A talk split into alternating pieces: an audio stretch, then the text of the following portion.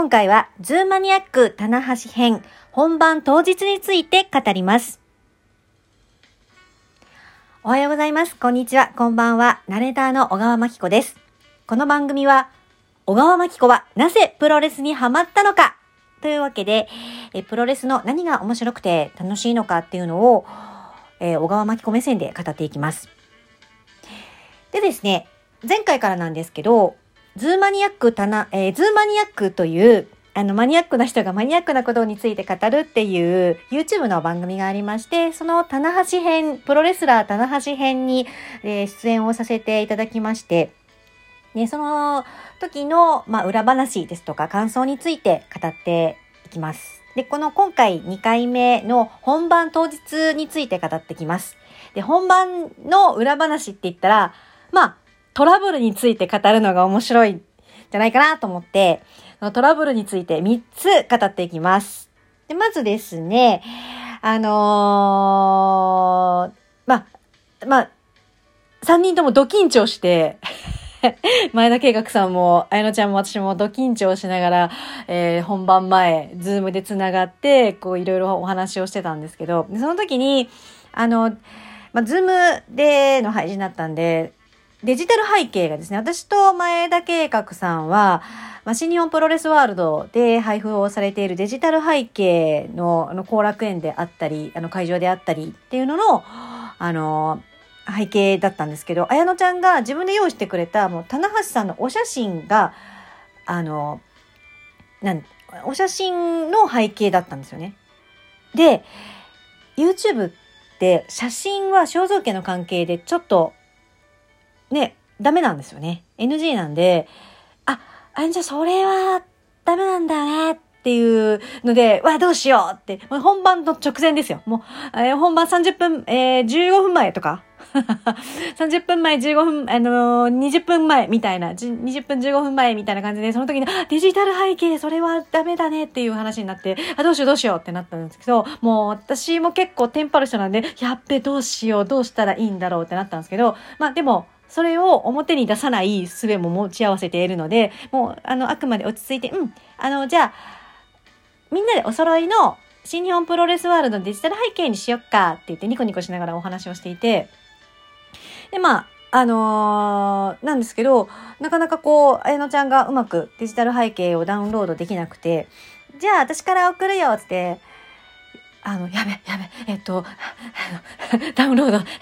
あこっからか、みたいな感じで、内心めっちゃ焦りながら、あの、あやちゃんに送って、まあ、なんとか間に合ったんですけど、いや、すごい、あの、金、私、まあ、あの、ナレーターということもあり、あとまあ、お芝居とかもやってたし、緊あ MC もやってますし、緊張しないんですかって言われるんですけど、いや、するんですよ。めっちゃする。もう、すっごい、か、あの、ドキドキしますよ。胸がね、あの、どうしようどうしようって不安にもなるし、なんだけど、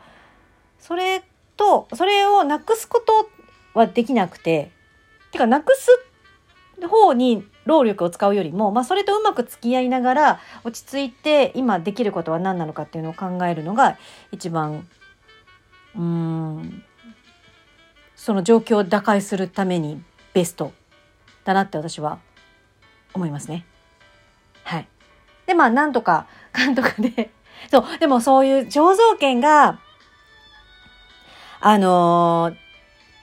ーねあって使えないっていうこともあって、イラストをフォロワーの私の棚橋友達の弓おちゃんに棚橋さんのイラストを描いていただいて、3枚も描いていただいて、もうそれがすっごい力作で、もうあのー私自身ももうテンション上がりながら、かあのね、本番こう語りながらすごいテンション上げ、いや、ほんとかっこいいなと思いながら、棚橋さんめっちゃかっこいいなって思いながら お話できたし、きっ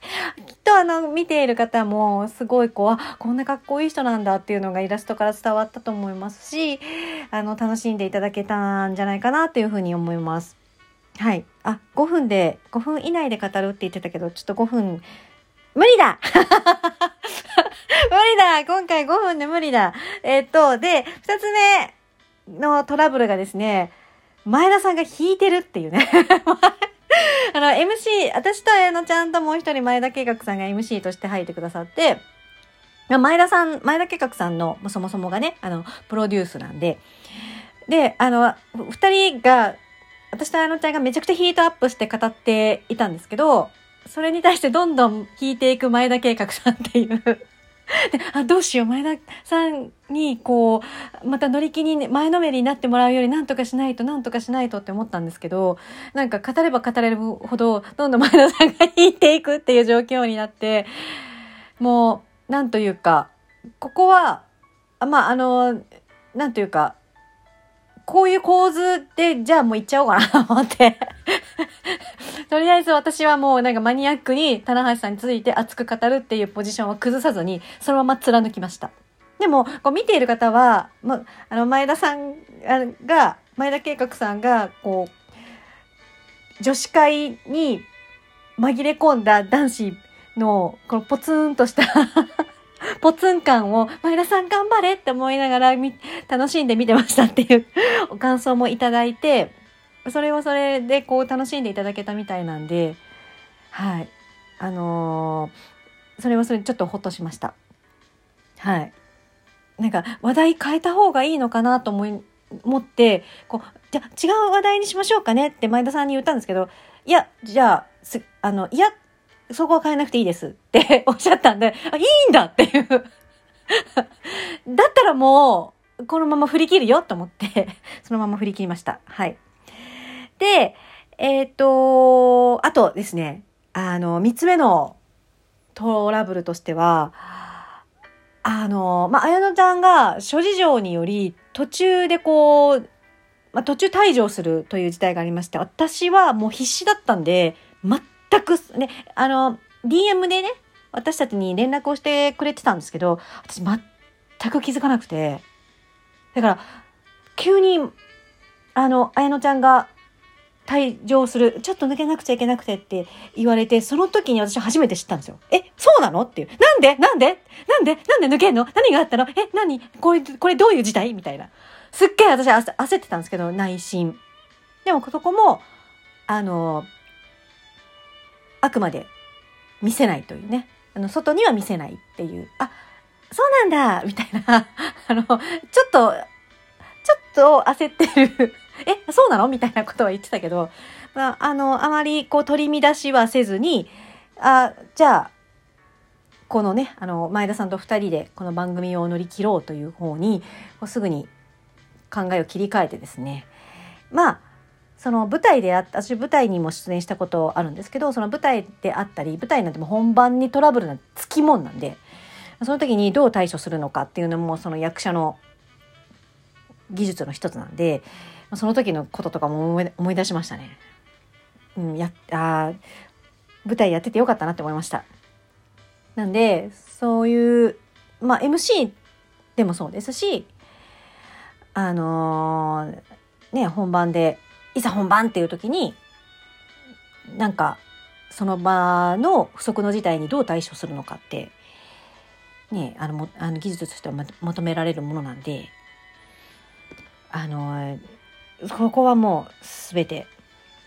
あの、がっちり 無事に乗り越えようっていうふうに思って、あの落ち着いて乗り切りましたね。でも本当すごい楽しかったですね。あと、あの、トラブルといえば、あれなんですよ。あの、私実況や、実況の実演をさせていただいたんですけど、マイクチェックを事前にやってたんですけど、あの、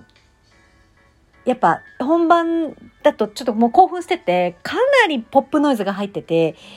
聞き心地が悪くて本当に申し訳ありませんでした。